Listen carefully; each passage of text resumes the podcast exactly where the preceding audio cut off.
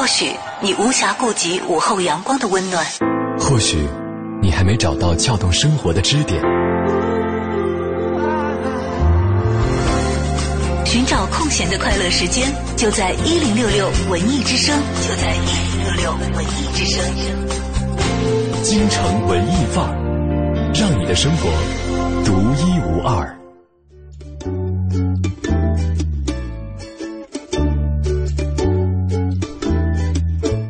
京城文艺范儿，让你的生活独一无二。又到了一个阳光明媚的周一下午，欢迎来到我们的京城文艺范儿当中，我是小昭。你好，我是盛轩。啊，这个周末不知道大家过得怎么样啊？的的确确，北京在经过了昨天的雨之后，今天是碧空如洗，而且 PM 二点五，我刚才看的时候只有二十几。是的。天上的云彩又变成了棉花糖一样了。你知道我其实特别喜欢北京的一点，就是能够看到这么晴朗和清透的天气。虽然说据说明天又有霾，这种天气显得很临时啊。因为在小昭出生的地方，还有长到十八岁嘛，重庆是很难得看见蓝天的，就以至于小的时候我在很多的文学作品里面看到一些对于蓝天的描述的时候，我会很疑惑，心向往之。呃，不是向往，就是真的。当时很疑惑，除了你看到一些图片，蓝天是什么？我觉得天明明是白色的呀。哦，因为云层太多了。所以有一个成语也可以作为佐证，就是叫“鼠犬吠日”嘛。嗯，就在四川盆地，就是如果出大太阳，太阳露出来，就是连狗狗都会觉得很新奇，因为实在是太少见了。没错。但这可能是由于地域局限所造成的一个天气的不一样啊。嗯。呃，走的多了，见的多了，你到比如说四川旁边，你像云南啊，去看一看，就会对晴朗的天气有更深刻的印象。是。那么其实昨天的天气呢，也挺奇怪的。我记得我在朋友圈发，说：“哎呀，这个雨下的好温柔，好舒服啊，让人秒回南方的感觉。”这个时候就看到我的小伙伴们纷纷留言，常州的在下雨，嗯，就是南京的时候在下。对，昨天好像全国普遍降雨。啊，最狠的是我还有一个朋友说，连首尔。都有雨，而且日本全国有雨。说看来这个降雨是亚洲性的，全亚洲性的。就在这个时候，我美国东部的一位朋友回 回复说：“我们这儿刚刚下了一场雷雨。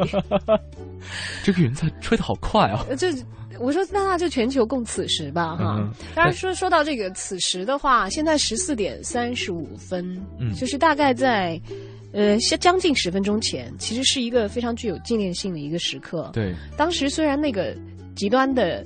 自然情况并不是全球共有的，但是那个时间点的的确确也是震撼了全球。嗯，二零零八年的五月十二号，十四点二十八分零四秒的时候啊，发生了这个汶川大地震。那么今天呢，正好是六周年的纪念日。我们看到这么晴好的天气和大家很 happy 的心情的时候，就包括其实我今天早上刷朋友圈的时候，呃，几乎是没有刷到任何一条。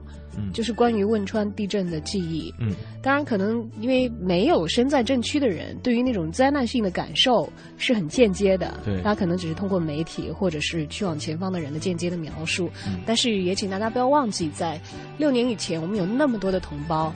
在这一刻来临的时候，失去了他们的家园，失去了他们所爱的人，甚至是失去了自己宝贵的生命。没错，那其实呢，昨天的这场全亚洲性的降雨，也是给某些地区带来了一定的灾难。比方说深圳，呃，其实昨天是连续遭受了这样一个暴雨的袭击，最大的降雨量是超过了一百一十毫米，而且呢，这也是呃从零八年以来深圳遭受的最大的一场降雨。是遭受了内涝了，因为身在深圳的朋友可能现在还处在这个。就像北京那年七二幺之后的一样啊，在灾难的影后继的影响当中，生活还在逐步的慢慢的恢复。那么，据初步的统计呢，这次的暴雨已经造成了直接经济损失有八千多万。八千多万了哈，其实是从昨天早早晨六点开始，这个降雨是逐渐变强的。那到昨天下午一点的时候，深圳市气象局是发布了暴雨的红色预警，而且呢，呃，全市的平均雨量是二百二十三点六毫米，也是。这个像比方说最严重的这样一个灾区龙华区的全日累计降雨量是超过了四百毫米。昨天晚上我在刷微博的时候也看到了很多生活在深圳的朋友们啊在发这个现场的一些图片。在这里其实也是希望大家能够平安的度过这样一一场。怎么说天灾吧？对天气性所带来的灾难，那同时呢，其实也呼吁我们反思：我们在城市建设的时候，呃，有没有做更多的这个预防灾变性天气的一些考量和预设啊？虽然北京现在是万里晴空，但是在就美好的光影、美好的日子的时候，我们可能也要留一颗心，防患于未然，对未雨绸缪，嗯，为确保我们在遇到更多极端的情况的时候，能够有一个更加安全和安定的一个环境。嗯，但是其实，呃，说到这些极端的天气哈，我我突然间想到了，呃，零八年的那场雪灾，呃，其实也是给南方的很多城市带来了一定的灾难。但是当时我们在讨论的过程当中，其实是呃想到了对于这种极端极端天气的这种应急处置，是否能够对付这种极端天气带来的一些损害。比方说，其实这种雪量在于在北方来说，简直是太小 case 了对，了。比较比较小儿科。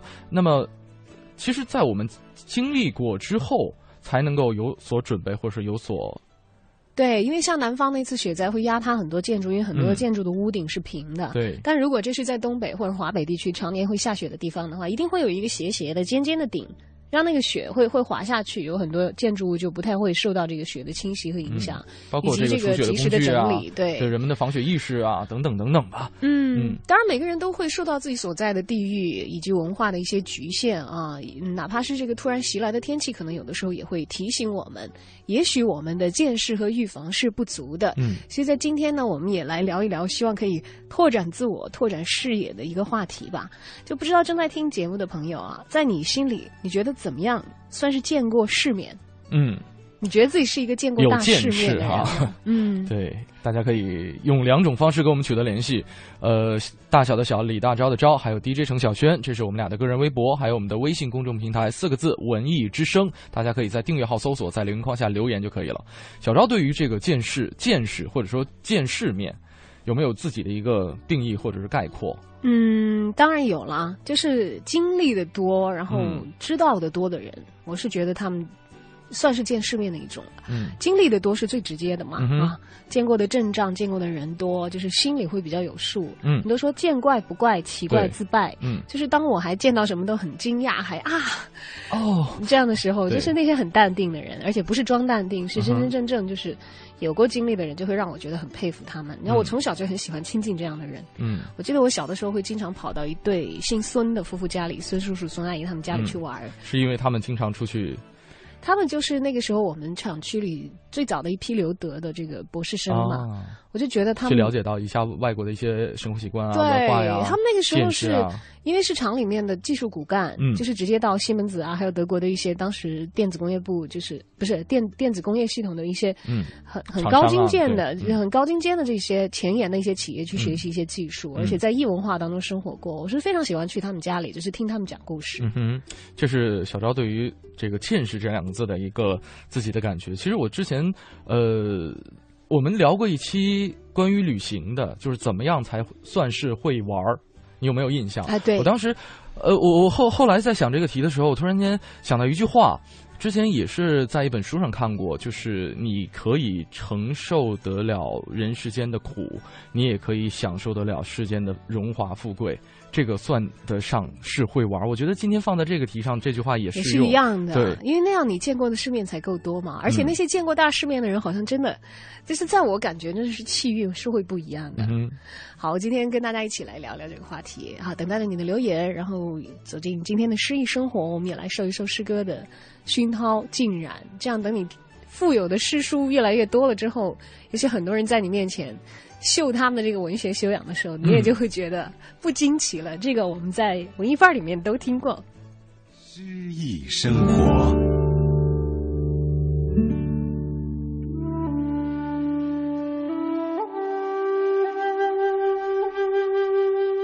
立夏，陆游。演播：宝木。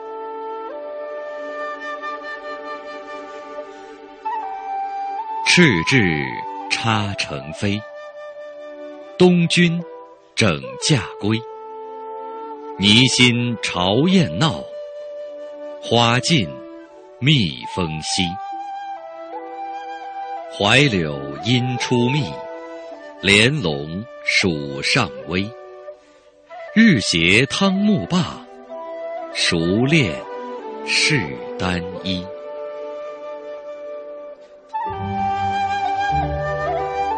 陆游，南宋诗人、词人，字务观，号放翁。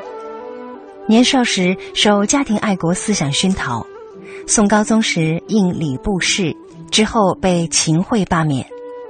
孝宗时赐进士出身，中年入蜀，投身军旅生活，晚年退居家乡。其一生笔耕不辍，现存九千多首作品，内容极为丰富。陆游与王安石、苏轼、黄庭坚并称为宋代四大诗人。又与杨万里、范成大、尤袤合称为中兴四大诗人，著有《剑南诗稿》《渭南文集》《南唐书》等等。每年四月初一前后，太阳到达黄金四十五度时，为农历的立夏节气。斗指东南，为为立夏，万物至此皆长大，故名立夏也。此时太阳黄金为四十五度。在天文学上，立夏表示即将告别春天，是夏日天的开始。人们习惯上都把立夏当作是温度明显升高、炎暑将临、雷雨增多、农作物进入旺季生长的一个重要节气。陆游的这首《立夏》就描写了立夏时节的自然景观和当时的所感所想。本单元节目内容由 AM 七四七娱乐广播独家制作，友情提供。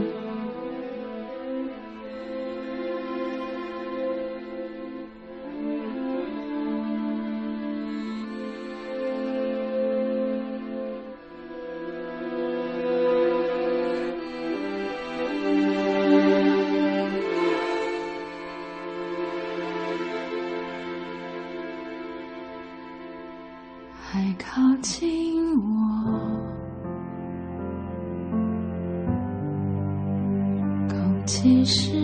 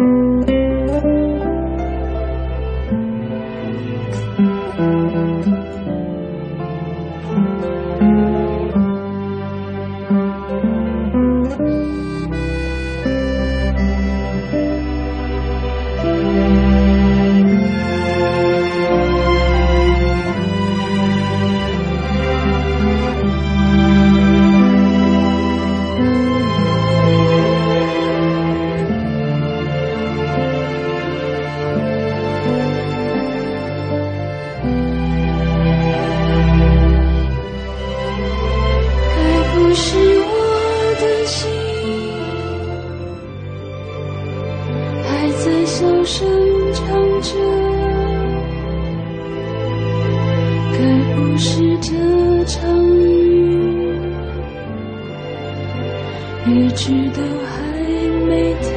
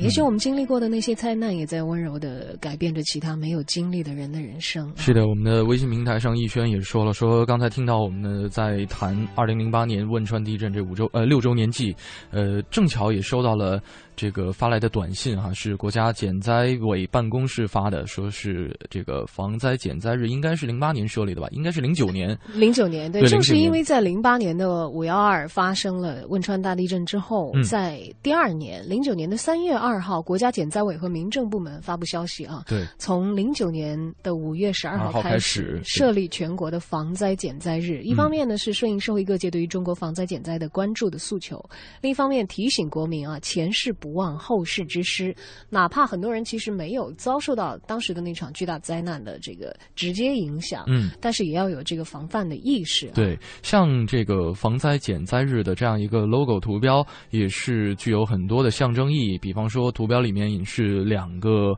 呃，一男一女或者是一老一少，大家携手，然后撑起一把伞，伞是彩虹虹状的对，嗯彩虹状的一把伞，也是象征着保护和呵护的意思。其实整个。这样一个标志也是体现出积极向上的一个思想和保障咱们人民群众生命财产安全的这样一个意思。嗯，所以在这个五幺二地震过去六周年之后啊，现在的大家的这个防灾减灾意识，可能也是由于那场灾难所带来的大的一个震惊，是有一所是有所提升的。对，其实呃，经历过一些极端天气的话，应该算是有见识的一个组成对部分。，这当然，啊这个就没见过的人，就可能就会完全抓瞎，或者是会被吓住；但你嗯见过的人，可能就会有非常稳定的情绪，也许就算不是那么稳定，也会比这个一下子就慌乱的人要好。嗯有可能会采取一些冷静的措施。像刚才讲到这个深圳的城市内涝的昨天那一场大雨，我就在想。北京的朋友们，如果再遇到的话，可能就会有经验了。就比如说，在什么样的路段就不要开车涉水通过了，嗯什么样的情况下应该要弃车逃走，嗯而不要再重现这个七月份北京市头两年前的那个暴雨的时候所遇到的那些悲剧的情况。是包括呃，因为我老家是东北的嘛，呃，对于雪这样一种天气，应该是有点见怪不怪了。包括一些极端的大暴雪的情况，我印象当中很深的有一有一次，这个暴雪是已经没过我的腰，哇，我哦，我跟大家讲一下啊，轩轩是身高一米八三，嗯，所以没过他的腰，大概他腿真的不短，他对绰号是长腿欧巴。嗯对，所以呃，这么大的雪好可怕的啊！还好，因为还好，就是在那你当地没有造成灾变性的影响。应该没有，因为这个整个的除雪工具，包括每个人的这个除雪意识都是非常强的。包括，比方说单位和学校，呃，我们是有这个以雪为令的这样一个口号，呃，嗯早八点之前停雪，八点开始清扫，呃，午后两点之前停雪，午后两点开始清扫。所以就是相当于全民动员起来，而且每一个单位和学校的这个每一个班级，或者说以个人为单位都有除雪的工具。因为大家都会就是自发的去按照这个规律来、来遵守是自己的是的应该要做的一些事情。是的，所以那那年的这个大雪没有造成想象当中的那样的一些灾害，当然可能会对于大家的出行啊，或者说学生上课、医院看病等等会有一定的影响，嗯，但是没有造成相特特别大的这样一种灾害。对，你看，这就是经历过所带来的哈，就有可能有适时的这个应对的机制，嗯，有采取的合理的一些措施，还有大家更加稳定的心绪。嗯不过刚才轩轩讲到下雪，在冬天是很正常的一件事情。嗯，但现在大家都知道已经立夏，立夏了不，高，包括我我们刚才跟大家分享的诗歌也是关于夏天的啊。北京今天也是回转到一个比较宜人的、温暖的一个气温。嗯，但是就在这个周末之前。我们国家真的你说5还有地月10号方对下雪，当天看新闻了吧？看了看到那个图片简直惊到。对，甘肃河西走廊嘛，也是迎来了这个入夏之后的首场大雪哈，呃，而且它是一个在马场嘛，好像山丹马场。对这个气温也是骤骤降，而且积雪的厚度也是达到了十多厘米，应该算是一场不小的雪了。哎呦，来的很迟，但是却下的很大，嗯十多厘米。嗯，这个在北京去年都没有下过这么大的雪吧？好像，但当然它那个地方会比较靠北了哈。而这次降雪呢，也是这个县的大马营头呃大马营乡头一次在五月份降下大雪。就嗯五月飘雪，这个好像在北京也还没有出现过吧？没有没有，此前有一次好像是一个六月还是七月来着，有人在微博上，我记得当年是在误传，嗯，说啊东三环好像在飘雪，然后结果好像根本没那回事了，因为夏天可能出现什么冰雹啊之类的情况会有，就飘雪这样的比较。呃，不常见的一些天气啊，还是没有在北京出现的。那倒是在这个，呃，东北的一些城市，在五一前后是有人感叹说，怎么秒回冬天啊？嗯气温有这个不稳定的情况出现。昨天有人开玩笑说，这是让我们脱秋裤、穿秋裤、洗秋裤的节奏吗？秋裤还是暂时先不要收了哈，预防一下天化天气的这个变更。嗯，好，今天跟大家互动的话题是呢，对你来说怎样叫见过大世面呢？嗯你觉得自己是见过世面的人吗？对，一贤说了说自身没有读到万卷书，更是没有行过万里路。但是呢，从小参与各种颁奖会啊、开幕式啊、闭幕式啊，很多人其实说这样就就算是见见过大阵阵仗了了。其实呢，我并不是这样认为。见过大人物、经历过大阵仗，并不是等于有了大见识。个人认为，带着探索之心行万里路，呃，会得到真正的见识。嗯，嗯，好，感谢这位朋友的互动。的的确确啊，嗯这个读万卷书、行万里路，都是增长我们的见识，让我们变成见过世面的人的一种非常直接的途径和方式。而且我真心觉得，这个读万卷书和万里路，从逻辑上来讲是不能颠倒的。你觉得要先读书再行路？是的。这样在行路的过程当中，就不会错过一些你应该要学习和了解的是的也不会错过自己需要去看到、需要去关注的一些风景了。嗯，这是非常正经的来回答我们问题的一位认真的朋友。嗯。还有一位开玩笑，宋聪，去过铁岭，去过铁岭就算是有见识吗？对，好的，那今天在节目进行的过程当中，也欢迎大家像刚才的两位朋友一样发来你的留言，在新浪微博关注小昭或者是 DJ 程小轩，嗯，呃，或者是通过微信公众平台发送你的留言到文艺之声。接下来走进今天的一零六六文艺独家。一零六六文艺独家。正在进行的国家大剧院艺术进校园的活动，从二零一一年开始设立基地，到今年的选修课进课堂，方式上有了提升。我们来听一听国家大剧院艺术普及项目的负责人康宁的介绍。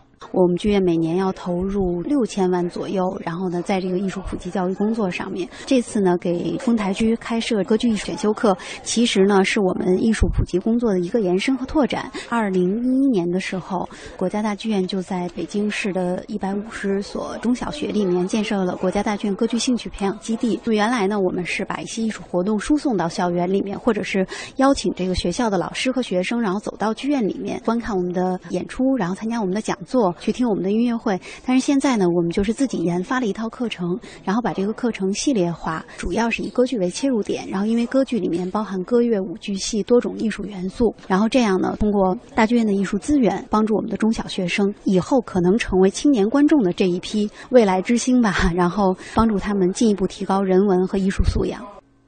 光是推广者来说不够，再听听这么几位同学的感受，大家也就非常明白了解这个尝试是不是有共鸣了。之前挺感兴趣，但是一直没有机会去自己去玩这找这东西。歌剧这东西就是说，从原来就是很多人都都觉得离我们很远，就变得就是离我们很近，然后跟我们生活很相近，然后这也是一机会，让这个歌剧这东西走进我们对。我个人认为这次歌剧活动对我们学生是有益处的，可以为我们有些时候比较单调的学习生活增添一点乐趣。而且我本人也对音乐和戏剧比较感兴趣，歌剧正好是这两个的融合，所以我特别的看好这次活动。我叫张雅轩，我是北京市二中科峰校区初二八班的学生。啊，因为我很少听歌剧呢，但是听了这次的，看了这次表演也，歌剧其实离我们并不远，我们身边处处充满着歌剧，东西方这样的融合，这样的交流，会促使我们对艺术有了新的理解、新的发展。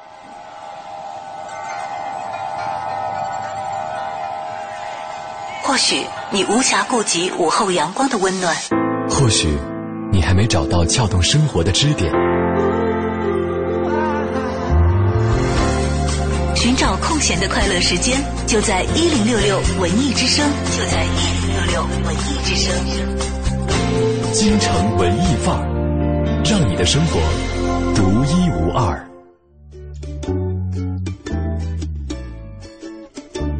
京城文艺范儿，让你的生活独一无二。欢迎回来，你好，我是盛轩。下午好，我是小昭。今天跟大家聊一个话题啊，嗯，因为现在其实生活在北京的朋友们有很多人见识真的是蛮广的，是啊，学识也是很丰富的。我觉得很多人就是我们城市化的这样一个进程，也是以自然人这样一个个体追求这样一种见识的最后的一个结果。现在可能很多人会由于谦逊哈，嗯。就不好意思说，其实我也是见过大世面的。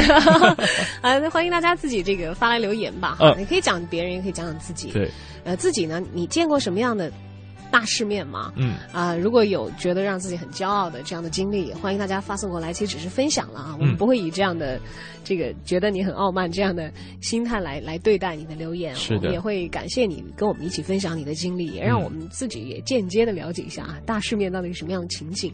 还有就是在你的生活当中，你有没有接触到什么人，让你有着非常深刻的印象？对，让你觉得啊，这个人是见过大世面的，嗯，他是一个怎样的人？就好像我们身边，我不知道小赵身边应该也会有这种百科全书类型的很多朋友，对不对？所以我一时半会儿都想不到到底是就是哪一个了。有很多人，你知道，我有一个好朋友的呃老公。就是游历过世界很多的国家，而且在这个事业上也很成功的。然后他的朋友就奇怪到什么情况的，有那个甚至有一些国家的特工哦，就是已经退役的老的特工，嗯，是他的朋友，就是退休以后他们会一起打打球那样子。哦，不是不是不是不是我这个朋友啊，就是会跟他讲那个以前做特工的时候的一些经历啊。然后还有一些我有一些年长的朋友，他们。从自己白手起家到做成这个这个半山富豪，就是那样子的人，我也觉得他们真的是见过大世面的。不但见过大世面，而且做过大事，让人很钦佩。觉得他们的人生经历都让我非常非常想探寻。对，我觉得你刚才用这两个词很准确，一个是见过，一个是做过，这是完全两个不同的层次。对你做过的话，你肯定一定是见过的，但是见过的未必一定就是做过的。对，而且见过了也未必可以做。哎呀，这么说大家会不会听到了？我们还是来讲一点浅显的吧。对，哎，其实你刚才提到这个特工哈，这个真的是我们在影视剧当中才可以看得到、看得到的。你就觉得呃，很多事情是不是编的呀？但是其实可能这就是那我们自己的见识所造成的局限所引起的。因为很多编的故事，它其实恰恰是来源于真实的。我突然间想起来，前一段时间，呃，在五一的时候，央视播的那个《东方时空》。采访到了巴西的毒贩，这个也是我们对，这是真实存在的。但是之前我们对于毒贩的一些印象，可能仅仅会出现在 TVB 的港片啊，对港片啊，这个或者说这个警匪片当中啊。这次是出现在新闻里面，因为有央视的记者，嗯，真正的是采访到了这个巴西的毒贩。他这是因为是这个今年夏天会有这个世界杯啊，央视呢就打算要做这样的一期采访，而且据说是提前了好几个月就跟这个。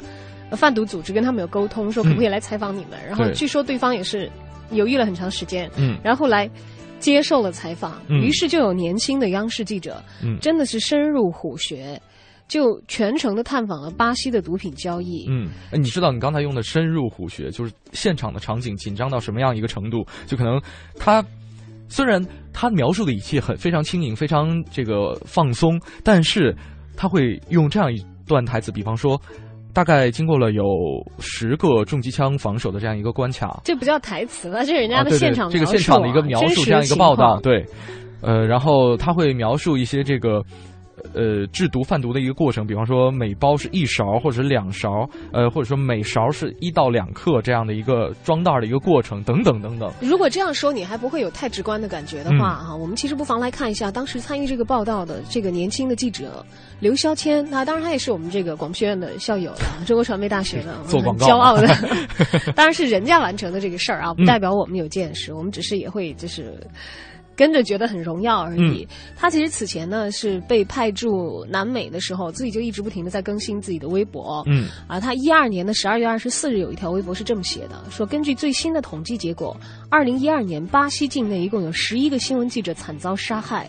在全球的记者工作环境当中。巴西是最危险的国家当中排名第四的，仅次于叙利亚、索马里还有巴基斯坦。二零一二年全球记者遇难人数一共一百三十九名，一共二十九个国家，比一一年高出百分之三十。嗯，而在。一三年的三月九号呢，他又写了一条，说也许几十年后，我对巴西旅途的所有记忆会浓缩成桑荡防晒霜的味道。嗯，在贫民窟的山坡，在亚马逊的木船和旱地的民宅阳台，我们的摄像们毫不吝啬的把厚厚的防晒霜涂满了手臂。嗯，而在一三年的六月二十七，他又写到了，说国际禁毒日呢是我每年必做的题。一二年我到拉美银三角拍摄跨国毒品走私，之后我一直在想，一三年的国际禁毒日要拍一些什么？最终我把镜头对准了毒品消费市场，也就是城。是，而坐在我对面的是一名非常特殊的采访对象。东方时空六月二十六日国际禁毒日特别报道，与贫民窟毒贩面对面。因为他其实一直持续的在做这样的这个采访的工作。嗯，因为他是这个我们学校葡萄牙语专业的这样一个学生，而且他是拿到了葡萄牙语的一个高级证书，但是他没有走这个，比方说使馆或者说一些他们专业的这样一个对职业翻译这样一个专业的路线，变成了一个一线的记者，去到最危险的采访之地。嗯。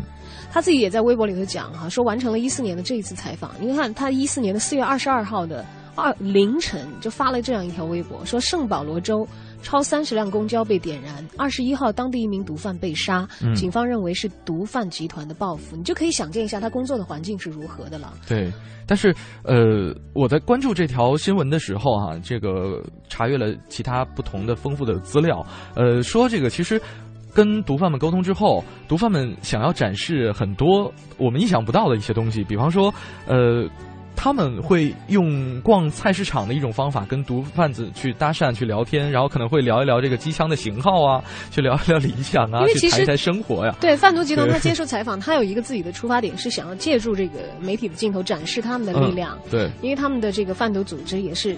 成了一个黑社会的系统在运作，就是控制当地的这个贫民区。嗯，而当这个年轻的记者完成了这个采访的时候，也在自己的微博里头说：“说在完成所有的拍摄那一刻。”我意识到，不管是之前还是以后，我在巴西的所有报道当中，可能都没有办法超越这一个了。它最大程度的汇集了所有看得见的支持和看不见的诱惑。嗯，我们拍摄了里约热内卢形形色色的贫民窟，抵达了最能够抵达的深处。嗯，试图展示一个最真实的，同时也不为外界所知的贫民窟。我把这个片子献给巴西，让里约自己说话。我把这个片子献给巴西，让里约自己说。对我们非常的佩服这一位我们的校友的勇气，因为他可能是。让我们以很安全的这样的状态，了解到了我们完全不知道的，可能平时阳光照不到的那些地方，他们的生态，呃，也许我们平时。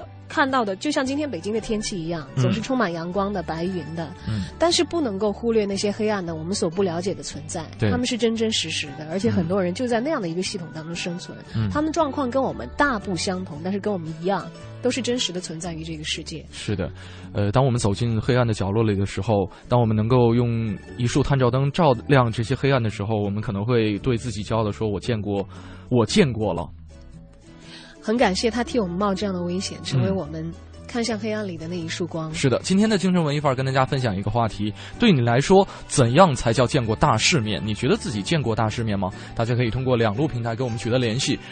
第一路，我们的微博平台，大小的小。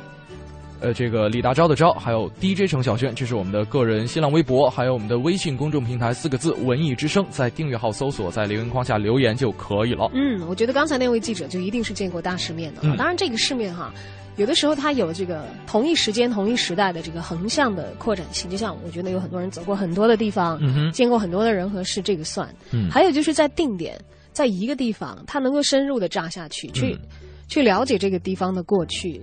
或者是在可以推演到这个地方的未来，这也是一种有见识。对，杨多姐就，我觉得对对北京城的了解就比我们有见识的多了。来，我们来分享一下他的经历，这也是一个我觉得见过世面的人。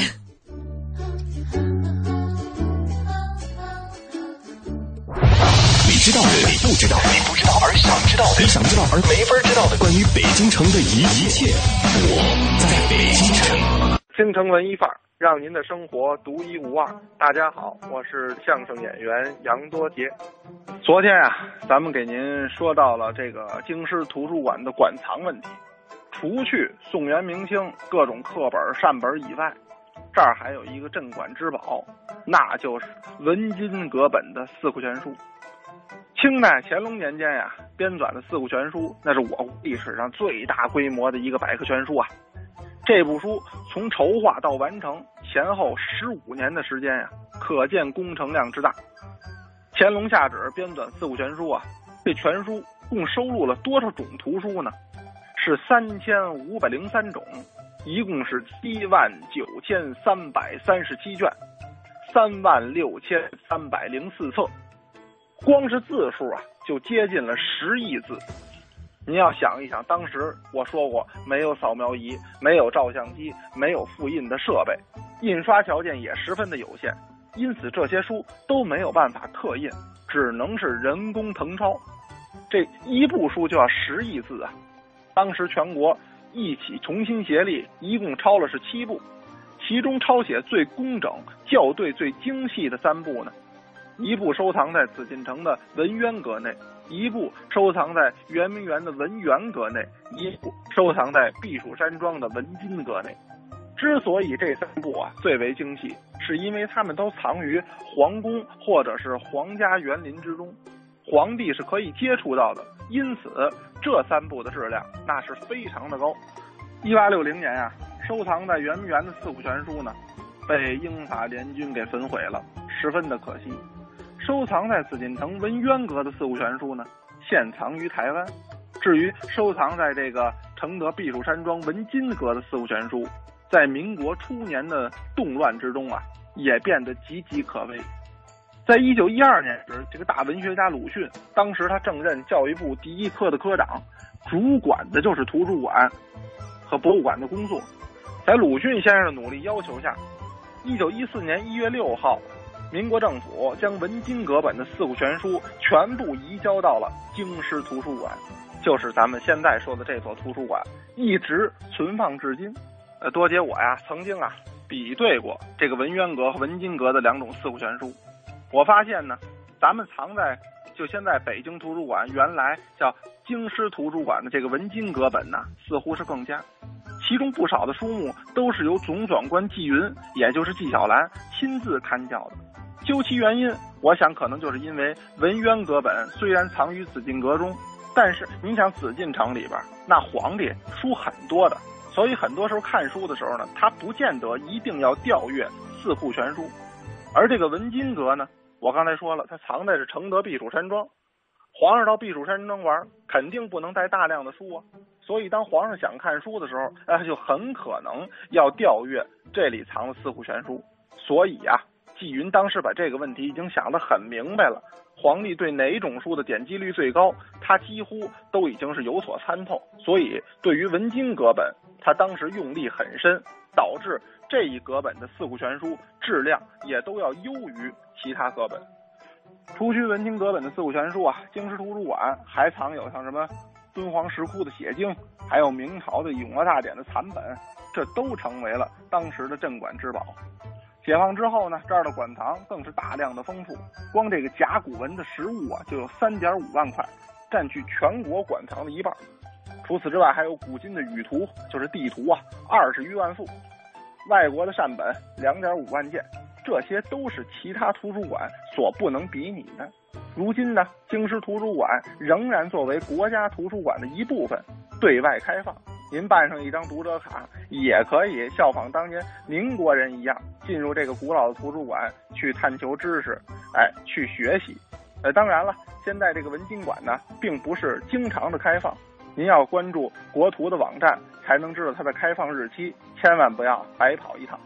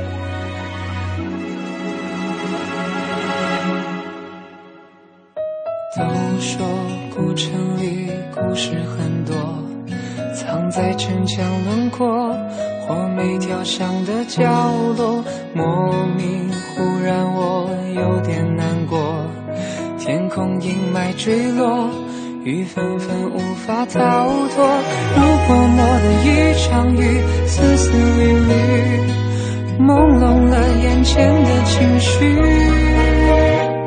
那破旧的痕迹，像诉说着记忆，分寸断肠也不曾忘记。哦，城里的小巷下过什么雨？泛黄的思绪，一人梦难续。一袭灯红酒绿，烟花散落满地，用水飘零诗歌是一句。城里的小巷下过什么雨？红尘情已老，前世难作续。悲欢离合散聚，伶仃花落无语。一世孤独是一声叹息。我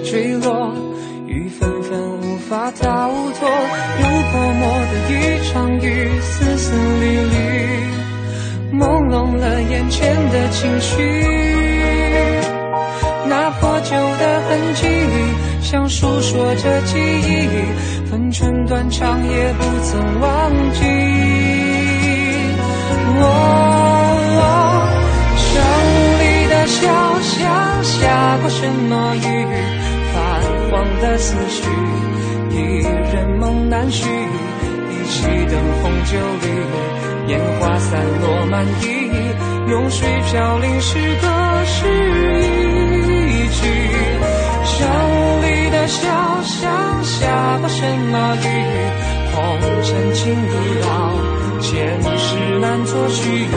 悲欢离合散聚，零丁花落无语。一世孤独是一生叹息。我，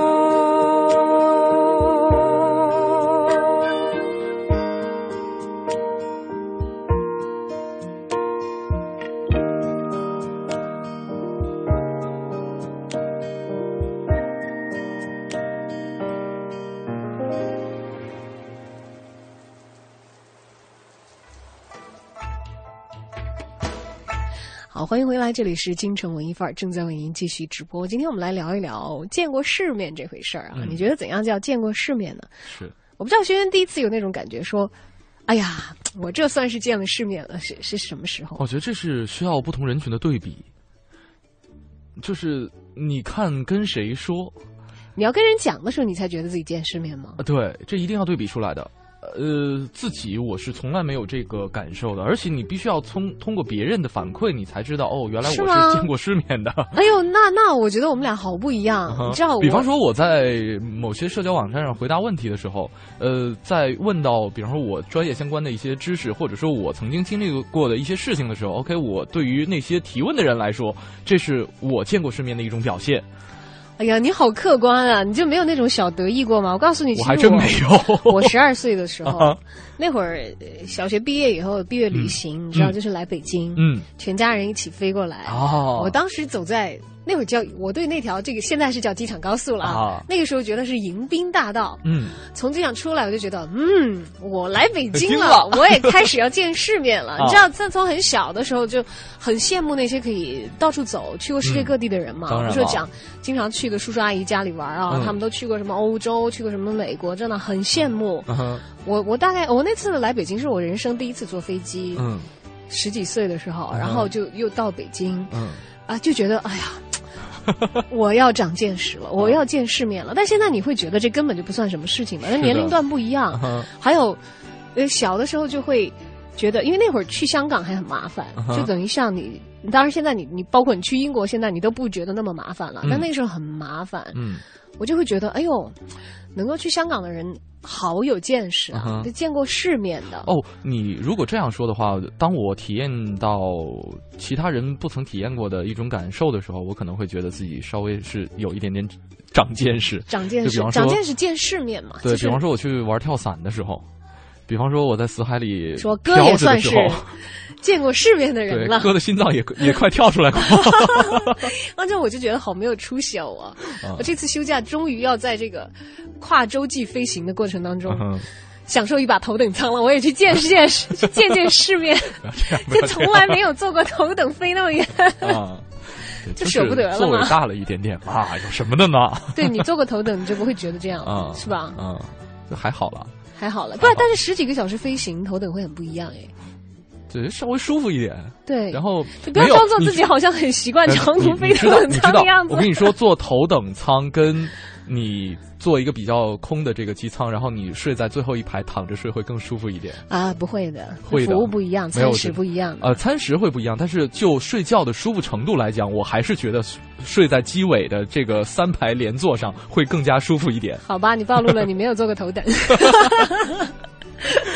开玩笑了啊！跟大家一起聊聊，就是在你眼中怎样算是见过世面呢、或者你身边接触的人有谁留给你非常深刻的印象？嗯，你觉得他是见过大世面的？嗯，呃，来看看大家留言吧。，对，彭磊说，再没有什么事情对和画面能让你拿出手机拍下来了，就算见世面见的够够多的了了，嗯，就觉得什么东西都不再新鲜新奇了啊。对，但另一方面，会不会意味着你这个好奇心在枯萎？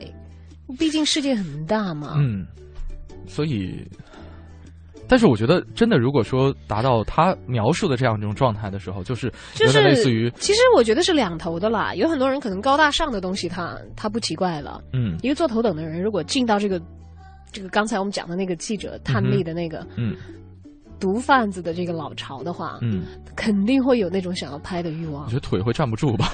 对呀、就是他没见过这种世面嘛，所以是两头的，并不一定说是高大上、奢华和安逸的那些东西就是见世面、嗯或者场面阵仗。嗯，于俊说了：“宠辱不惊，看庭前花开花落，去留无意，望天空云卷云舒。他说是已经达到了那种状态哈。嗯，就是，呃，身居庙堂还能够思江湖之远。哎呦，大家都说的好虚，你看还是西文说的好。嗯他们发了一大段在我们的微信。嗯哼，他说：“说到见大世面，就会想起我的导师。嗯他是文革前的大学生，文革期间在河南工作，做过很低级的矿工，嗯教过小学，后来娶妻生子。文革结束就考回了沿海省城，嗯一路读完了博士，在九零年以前去了剑桥大学，嗯念到博士后，游历了主要的英语国家。呃，九十年代中期，这个师母创业，做成了很大的集团。导师后来也成了全国政协委员，做了两届。嗯他什么都见过了。现在家里资产过亿，他没有架子，对学生也很好。嗯吃什么都行，可以最高档的，也乐意跟穷学生一起分享一个盒饭，嗯一直都很乐观。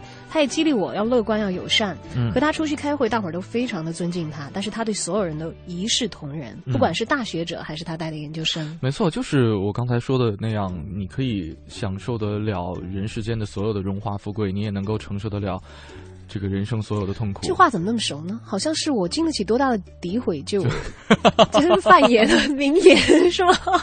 感谢范爷的包装团队，造出了这样一句经典的名言。对，但他到底有没有见过大世面？这个这个我们不知道了啊。嗯但是可能在某一些层面，他见的世面确实要比我啊，们至少大一些。至少至少人家坐过头等舱。好吧，我们要不要最后回归到那么庸俗的话题？嗯还有，其实实话讲，就刚才之前一段那个朋友说去过铁岭就嗯算过见过世面，真的。我就没去过铁岭，哎我也没有 去过真的没有见过世面。好，欢迎大家继续发来留言，京城文艺范儿还在继续为您直播。接下来走进今天的影艺告示牌。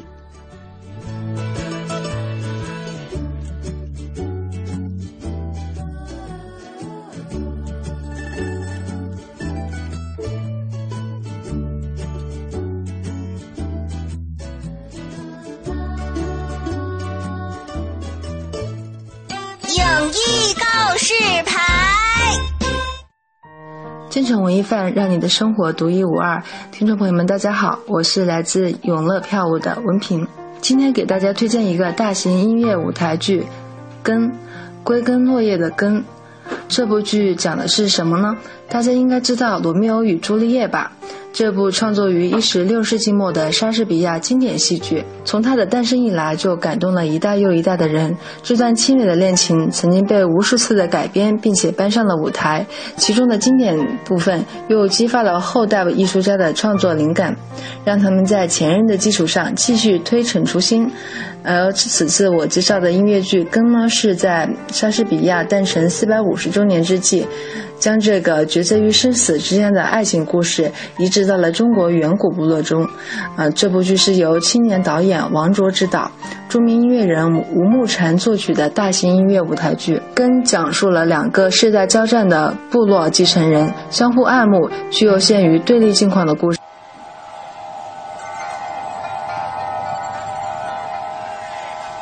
许你无暇顾及午后阳光的温暖，或许。你还没找到撬动生活的支点，寻找空闲的快乐时间，就在一零六六文艺之声，就在一零六六文艺之声。京城文艺范儿，让你的生活独一无二。好，欢迎回来，这里是正在为您直播的京城文艺范儿。你好，我是盛轩，我是小昭。今天我们来跟大家聊一聊见世面这回事。对，其实有的时候啊，这个呃，知呃怎么说，有有了遗憾才知道完美有多么的宝贵。呃，刚才呢，可能由于时间的关系啊，我们这个影艺告示牌呢没有给大家播放完全，但是呢，我觉得有必要跟大家再。分享一下更多的这个演出的信息吧啊，还有这个这个剧目的演出的地点，因为根呢也是为了纪念。莎士比亚诞辰四百五十周年，四百五十周年啊，来进行的一个特别的演出。那么可能错过这个五月的话，以后就很难再有这个观赏到的机会了。那么在分享小单元内容的时候，也欢迎大家积极的参与到今天的节目直播互动。对，你觉得自己是见过大世面的人吗？或者你见过的最大，你你自己最强烈的一次感到啊，我是见过世面的人是怎样的呢？还有就是什么样的人？对你觉得，对啊，他是见过世面的啊。那欢迎大家发送留言过来。嗯，大家两路平台可以跟我们取得联系。大小的小李大钊的钊和 DJ 程晓轩，这是我们俩的个人微博，还有我们的微信公众平台“文艺之声”这四个字，在订阅号搜索，在留言框下留言就可以了。而且呢，今天参与我们节目互动的朋友，还有可能会获得我们的特别大奖哦，就是这个周末会在工体进行的。对。浪子王杰的演唱会的门票送给大家，每一张票是价值四百八的，而且我看了一下这个票的这个座位还是蛮不错的。对，是在比较靠近舞台的位置。欢迎大家积极的参与啊，我们会从比较有质量的这个留言当中，嗯，呃，抽取幸运的听友，然后送上这一份特别的礼物。没错，而且这个大家真的是可以抓紧时间了，因为我们只有半个小时的。这样一个节目时段，今天的节目时间了哈。好，接着来了解一告示牌的后面部分，来关注一下跟。因为如果你得不到王杰的演唱会的门票的话，还有这样的演出可以去选择。是的，生命的抉择中，他们是否也会像罗密欧与朱丽叶一样，最终以生命诠释爱情的真谛，以悲剧换来可贵的和平呢？音乐舞台剧可以说是作为一种视听相结合的艺术形式，除了精致点题的舞台美术、服装设计之外，还要有充满意味的肢体语言、舞蹈参与其中。跟着编舞，最终决定是邀请了青年编导刘晓艺担当。这位八零后的新锐编导虽然还很年轻，但是却在影视编舞和舞台剧编舞方面有着不俗的成绩。此前，他曾经参加过 MTV 电视节目、电影、网络春晚的舞蹈编导工作。同时呢，他也在音乐剧创作方面担任过导演、舞蹈总监、舞蹈编导和演员。他参与创作的作品有音乐剧《凭什么爱你》、动漫音乐剧《燕归巢》。大型奇幻儿童剧《猴王闯关东》、大型多媒体音乐剧《电影之歌》，以及大型儿童音乐剧《洛克王国大冒险》、魔幻儿童音乐剧《金龟子城堡之神秘世界历险记》，以及魔幻音乐剧《白雪公主生日历险记》，还有儿童音乐剧《切尔兔》等等，这些都是我们平常耳熟能详、能够经常看到的演出。更重要的是，在这些创作的过程中，刘晓艺与一批经验丰富的导演、音乐人、画家、服装设计师、舞美设计师、影视界前辈进行了合作，可以说是积累了非常丰富的舞台创作经验，加深了对舞台剧编舞创作的理解。他的舞台剧编舞能够充满创意的糅合了多种媒介，同时契合舞台剧对舞蹈编排的要求。当莎翁遇上中国新锐现代舞，将会引燃怎样的火花呢？让我们拭目以待，一起来关注一下这个演出信息。大型音乐舞台剧跟演出时间是在二零一四年的六月四日到六月八日，演出地点是世纪剧院。喜欢音乐舞台剧的朋友一定要及时关注演出信息哦。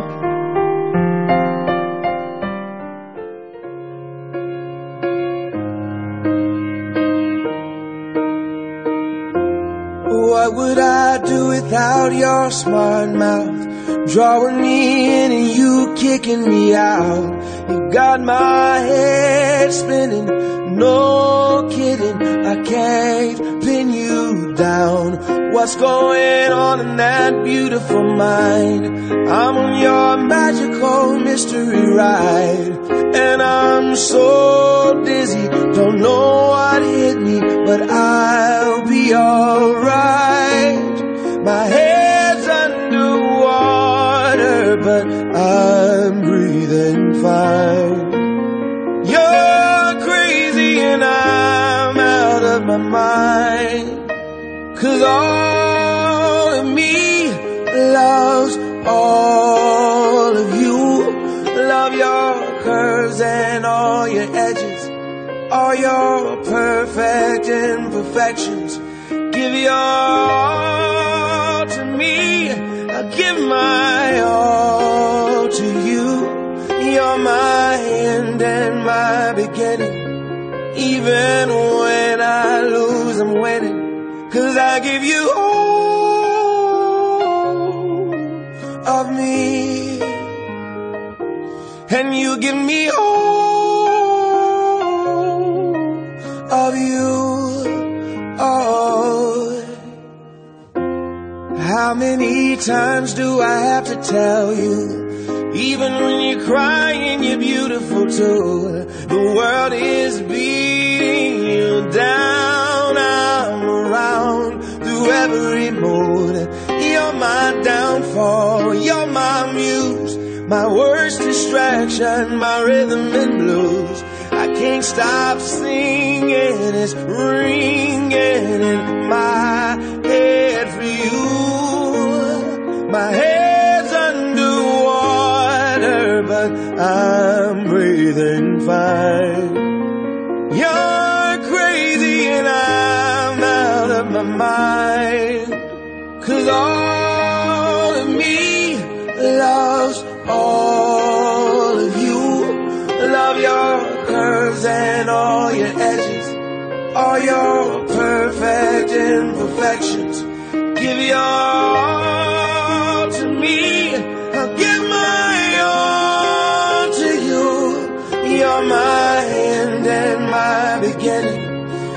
Even when I lose, I'm winning. Cause I give you all of me. And you give me all of you.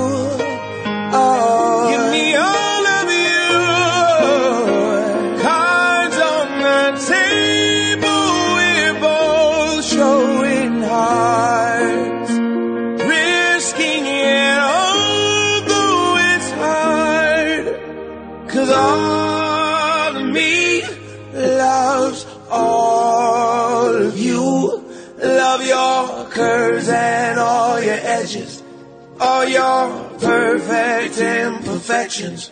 Give your all to me. I'll give my all to you. You're my end and my beginning.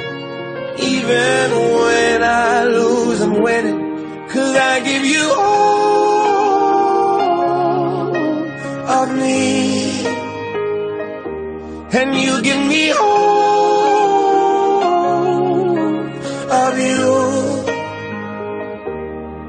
give you all of me. And you give me all of you.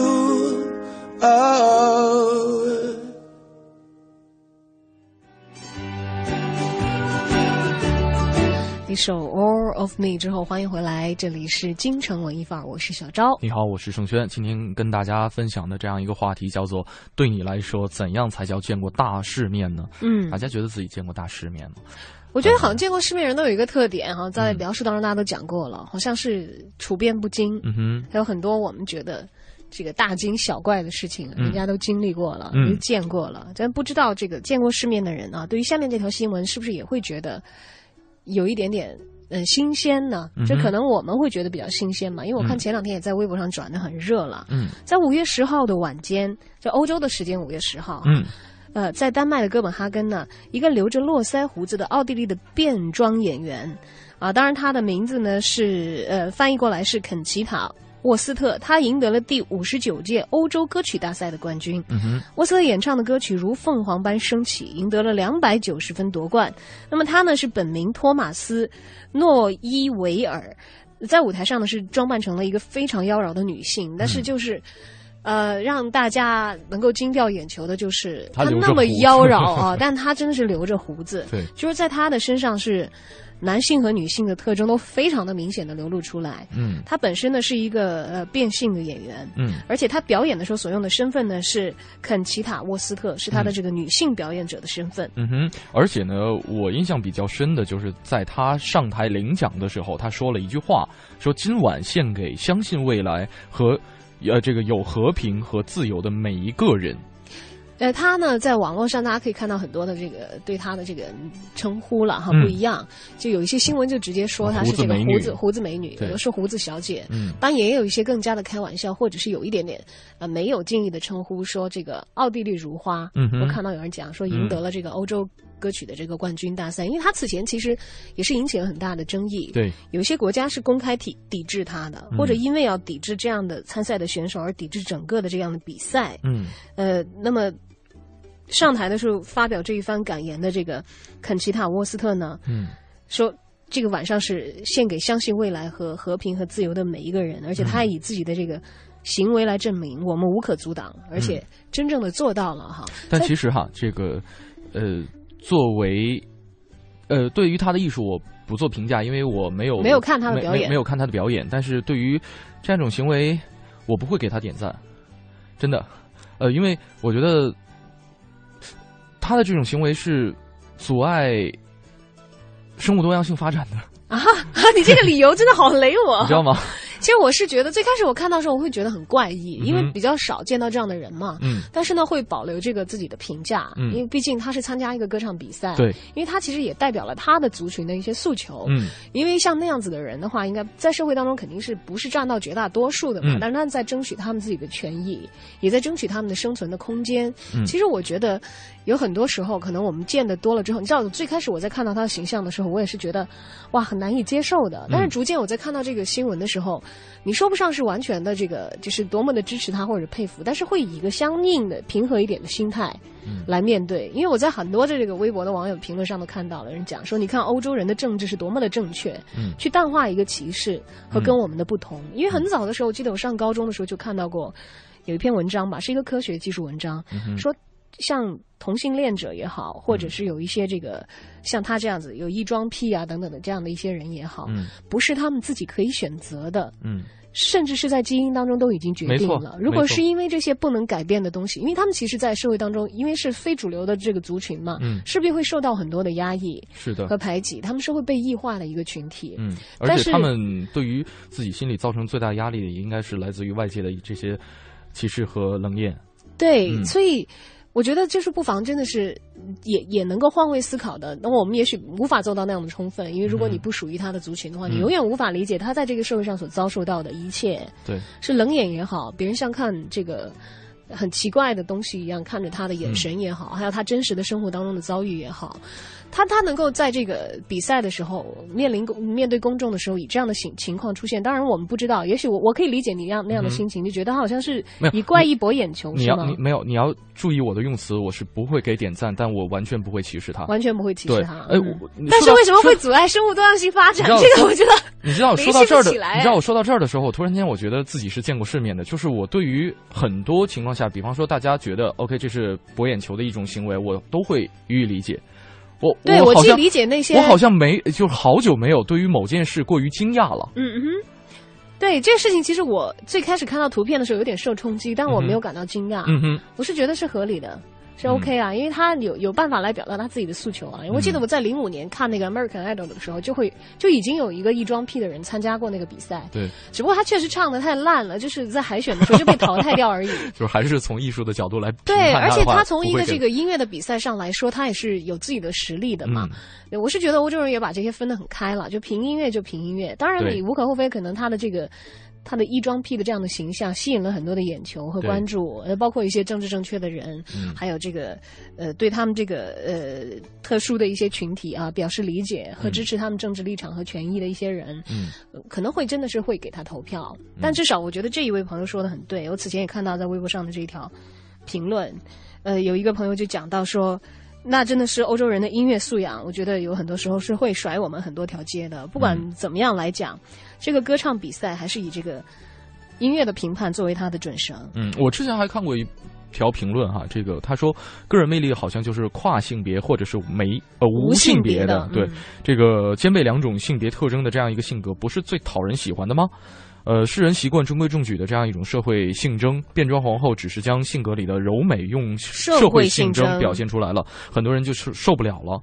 想想她刮了胡子，穿回男装，或者是 直接 naked，对她的性格本质会变吗？我就依然很喜欢她，变装时催化剂就是那么就是那闪亮，么闪亮。嗯对，我觉得见过世面的一个很大的一个体现，就是能够容纳那些跟自己不一样的人和事。嗯，因为在人家没有伤害你的情况下，对，不不以这个意志的眼光去歧视他人，嗯不以自己还没有了解的这样的一些情况去给他人下定论或者施加伤害。而这一位二十五岁的奥地利的男歌手啊，莱维斯，他也是在这个借用这个比赛，其实他是有一些就是为他们的群体争夺这个社会发言权或者是社会地位的一些一些行为在里面的。就从他选的这个歌，你就可以看到，叫“如凤凰般升起”。嗯凤凰大家都知道是涅槃的鸟嘛，对。而从这个事情当中呢，我也确实是被普及了一下知识，知道了一个英文词的缩写。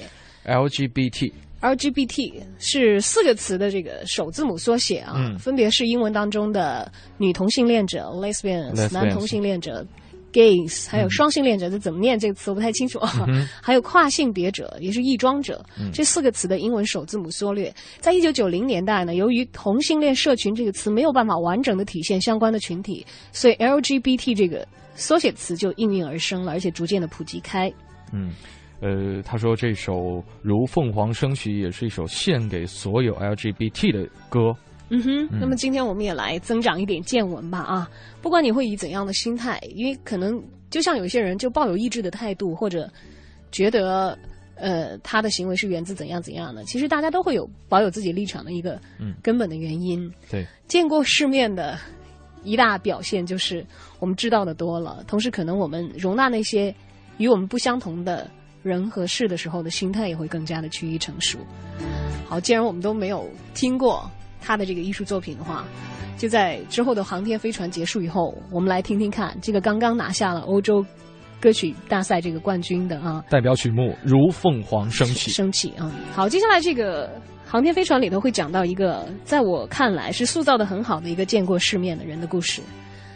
史航又会讲到陆犯焉识，就是这次陈道明和巩俐演的电影《归来》。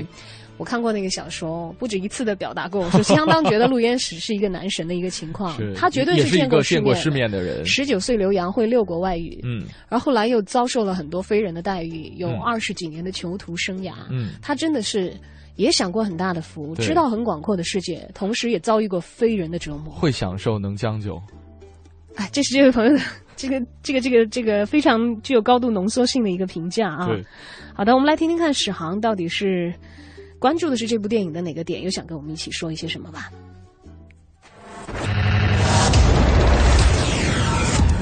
航天飞船。大家好，这里是航天飞船，我是史航。八卦飞呀飞，我把善意传。今天呢，善意还是要来自对张艺谋的电影《归来》的肯定。还有四五天就上映了，我可能每一天都会谈到《归来》，大家不要烦。等你到了影院看了这部片子的时候，也许你会感谢我提醒你看这部片子。它来自于严歌苓的小说《陆犯焉识》，原著四十万字，张艺谋仅仅用了最后二十页的内容，这二十页也没有照搬，删掉书中百分之九十内容，无疑是个冒险。但拍这个题材本身就是很大的冒险，张艺谋删掉那么多东西，要保住的就是《陆犯焉识》里的灵魂。那灵魂是什么？就是对这个世界的善意。张艺谋自己也说：“我有一种冲动，要和活着拍的不一样。这一回呢，跟活着不一样，就是严歌苓的小说是大时代的话剧，我截取一小段，娓娓道来，把一个时代简约到最小的一个家庭内部来表现。所谓冰山的一角，这也是给自己找到个最难的点。他说我用了三年时间跟以往的一切划清界限。张艺谋六十四岁了，他说。”那个时代是我的十六岁到二十六岁，在我脑袋生根发芽，这一生都无法忘记。那是我最想拍的故事。这回是用纯粹的创作心态来体现。呃，有的杂志呢，那个提到张艺谋的这个呃归来是多么苍白，而张艺谋说：“我不会针对任何传言来回应负面的东西，我不会在意，喜不喜欢都是个人的事情。这是我拍的片子，你只要我拍的片子，大家可能都喜欢多说两句。我不是个骄傲的人，不会去证明较劲儿，说自己怎么怎么样。”如果爱惜羽毛的话，在乎自己姿态的话，那很多电影我就不拍了。而这回他选择最难的东西去表现，就像有一场戏，巩俐把手搭在陈道明的肩膀上，他说这一搭对两个人来说穿越了几十年的遥远距离。如果是以前，我会用超高速度的镜头来强调这个过程的缓慢，但这是一部写实的电影，我只是让他的手搭在他肩膀上，拍一下双肩的抖动。这回我用如此简约克制的方式，是我对自己的美学和人生的思考的一点提升。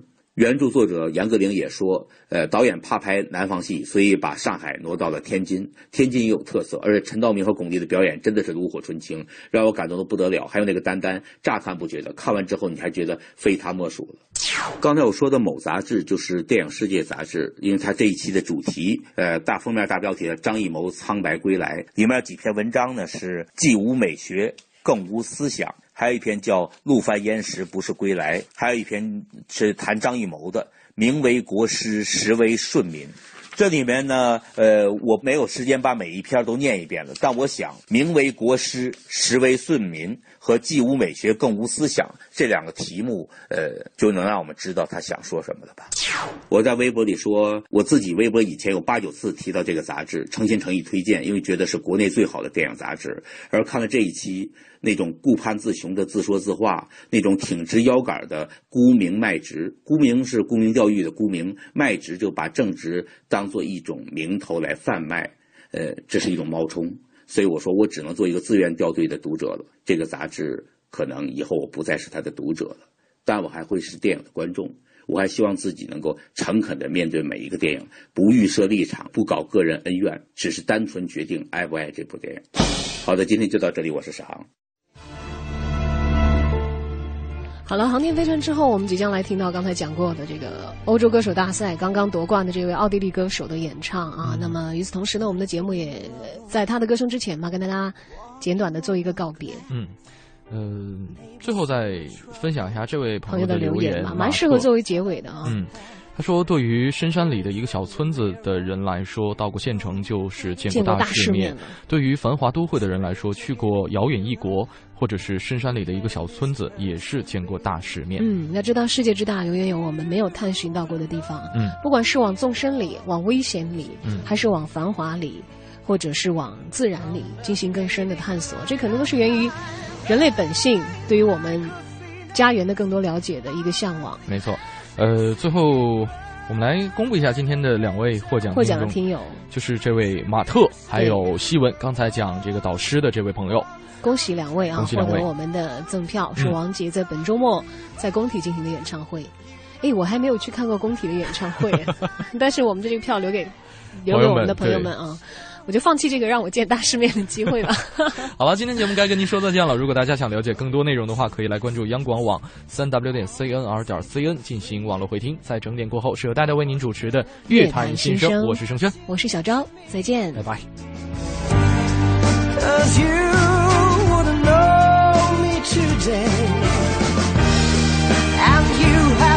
To see, to believe. the face.